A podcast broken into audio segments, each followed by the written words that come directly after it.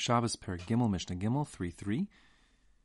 We said in the beginning of the parak that the malacha of bishul or ofa, of cooking on Shabbos, is using heat to transform something. Now, the truth is, not just any heat is the issue. Really, we're talking about heat that came from a fire, as they did in the Beis HaMikdash when they either boiled up the cauldrons to dye the fabric, or if it was to heat up the ovens to make the, the lechem hapanim, the, the showbreads. It's fire heat that we're talking about here. And that would be true by if you're using it to to uh, melt wax or you know to heat up metal to be red hot. All those things would be the malacha doraisa. Now the truth is that although the normal place where the heat starts is a fire, it does need to be that it's fire directly. It's heating something. In other words, you boil up water in a pot that's sitting on top of a fire. Then you turn off the fire, and then you put, let's say, an egg in that water to become, you know, soft boiled, whatever it is. So since that water is still yad soledes bo, it's able to cook. It's in the kli rishon. It's in the container of the that was on top of the fire. And even though there's no fire present, the pot still has the heat of the fire. And that being the case, if you would cook something like the egg inside the pot of water, that would be also the malacha of bishul midoraisa. You're still over doraisa because that's how one transforms through fire, either through direct fire, that's called aish, or even through something which is heated by the fire, which is called tolda of Aish. A tolda is a descendant, an offspring. So the point is, if it's even a second generation thing, but it was heated by the fire source, and you use that to cook or transform through heat, that would or bake, etc. All those things would be a malacha oraisa, chayvachatas, etc. Now, if the heat source is not fire, like for example direct sunlight, so there is no Torah prohibition against cooking something in the sun. You want to make some iced tea and put it in the sun to become hot tea, for argument's sake, or you want to just put something out to, to slow cook in the heat of the sun. You want to, I don't know what, you want to bake, bake matzah the old-fashioned way and put some dough out there in the sun to cook. So that would not be prohibited on Shabbos. Okay? If you would, let's say, have a frying pan out in the sun and it gets hot from the heat of the sun, and then you crack an egg and fry an egg in that frying pan, so here you're using the heat of the sun, which preheated the frying pan, which cooked the egg. And therefore, that would be permitted midoraisa. Our mission is going to consider what happens if you is that indeed permissible. And the reason why it might not be the case is though although everyone's going to agree that using direct sunlight to cook something is permitted on Shabbos, when it comes to a frying pan, it's not all clear. If someone's looking at you cooking in a frying pan, they cannot tell if that frying pan was preheated by the sunshine, or if you heat it on your stove and now you just took it off the stove and you're cooking the egg in a frying pan that was heated by the stove. You can't tell anymore where the heat came from, which warmed up and preheated the frying pan. That'll be machlokas tonight.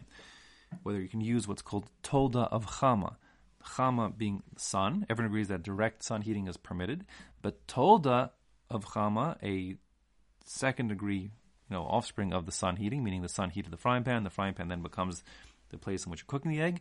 That's a machlokus because we're afraid people will not know that your frying pan was heated by the sun. They'll assume it was heated by the fire, and that being the case, um, you know, people can misunderstand and the law can be misunderstood, and therefore the rabbis, according to the chacham and the halacha, forbid a tolda the eish, an offspring of the fire, a second degree preheated. Excuse me, excuse me, a tolda of chama, as, as something that was preheated by the sun. The rabbis forbade it. and that's the halacha, but we'll whatever Yossi disagrees. Okay, so here the Mishnah says inside.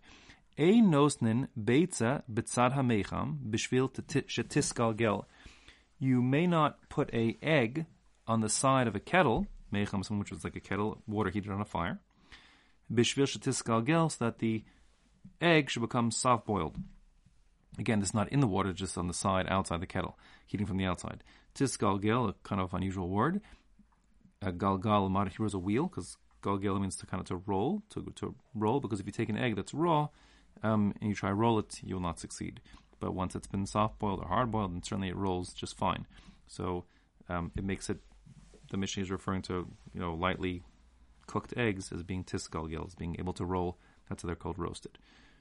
So that's forbidden according to everybody. And if you did that, you'd be chayav because now you're using tolda of aish, you're using um, fire that heated up the water to cook this egg, and that would be aser. Also says the Tanna Kamma here, Veloyif ke'ena besudarin. Not only can you not use a tolda of Aish, something which, which is preheated by a fire, you can't even use a tolda of Chamas, which is preheated by the sun. The case here, Yifke'ena means something like um, to crack the eggs, besudarin into some, a sudar is like a, a handkerchief or a scarf, a head wrap. The point is, you took your black handkerchief, you set it out in the sun, it got piping hot, and then you cracked an egg into the handkerchief, and the handkerchief cooked the egg to make a nice, you know, poached egg on the handkerchief, whatever the story is. So that, says the Tanna Kamma, you may not do midirabanan, because the handkerchief was heated by the sun. It's a tolda of chama, it's second degree from heat source, from the sun, and that's forbidden because people won't realize that you necessarily that you cooked it with sun heat. You might have used fire heat. Rabbi Yossi matir, Rabbi Yossi disagrees. He says it's permitted, meaning Rabbi Yossi has no problem with using a tolda of chama, of preheated by the sun material, because he doesn't think people will get confused with the halacha. Halacha, however, follows Tanna Kamma that one may not use tolda of chama, and that really makes it kind of counterintuitive. We're saying aish, a direct fire source, and tolda of aish, indirect preheated by the fire, is asr min. Everyone agrees that. Chama, direct sunlight, is mutter according to everybody, and told of chama, preheated by the sun, using sun heat, but not the sun directly, to cook something, is asar midarabanan according to cham and halacha. Rabbi Yossi allows. The Mishnah continues and says, Lo yat minena uva avak drachim. You cannot take an egg and insert it into um, chol is sand. Avak drachim means like the dust on the on the roads. Bishvil shetitzaleh, with the intention of um, getting the egg to kind of roast and cook, become hard boiled, let's say. The reason why you can't do it, according to the Chacham, is straightforward, because how did the sand get hot? It got hot from the sun, so you have a tolda of chama. Straightforward, and tolda of chama is forbidden to cook with. Now here Rabbi Yossi doesn't disagree. So that's the case. The question is, why does Rabbi Yossi um, allow preheated handkerchiefs by the sun, but forbid preheated sand that was heated by the sun? So the Gemara gives two different approaches, and we need to keep them both in mind for the next Mishnah. The first approach he has is that it, it's a kind it's a kind of hatmana, a kind of insulation. We'll learn in the next parak, the fourth parak, that there's various restrictions put on insulating food to stay warm on Shabbos, um, and the concern is that people will come to use remets, which are like glowing embers or embers, hot embers, um, to be their insulating material, which can be stoked up to make a new fire. So, according to the first approach in the Gemara, the reason why you can't use sand as your insulation is because um, people might come to use hot ash from the bottom of an oven as insulation in the future. And therefore, Yossi agrees you sh- may not use hot sand. The other approach, in the Gemara, is that the issue here is one of the sand itself. So Rashi says the problem is if you're digging out sand from your backyard to put your egg into, so then you might do the isser of of uh, chofer, of digging on Shabbos, or could be even, uh, you know, bona. You're not digging holes in your backyard on Shabbos is forbidden either because if using it for storage, it's a malach of bona, building a storage place in your backyard, or chofer is preparing the ground for planting. So you can't start digging out sand on Shabbos, and therefore the second approach, why Riosi doesn't disagree, is because of the digging. Tosa doesn't like Rashi's approach for various reasons, and he suggests other possibilities. Um, one is that it's muktzah, that the sand is muktzah, that's why you can't fiddle with it. Um, the Gemara, if you learn it, ends up, comes up saying that if the sand were pre-dug and soft, then you, according to the second approach in the Gemara, um, Rabbi Yossi would allow you to drop the egg in and just kind of slide in. No muktzah problem, no um, no digging problem if it's nice soft sand. According to the first approach in the Gemara, which is again that we're talking about the concern about hatmana insulation, that would be prohibited anyways. Okay, so here the halacha is clear that you can't use sand, and um, keep those two approaches in the in the Gemara in mind for the next Mishnah.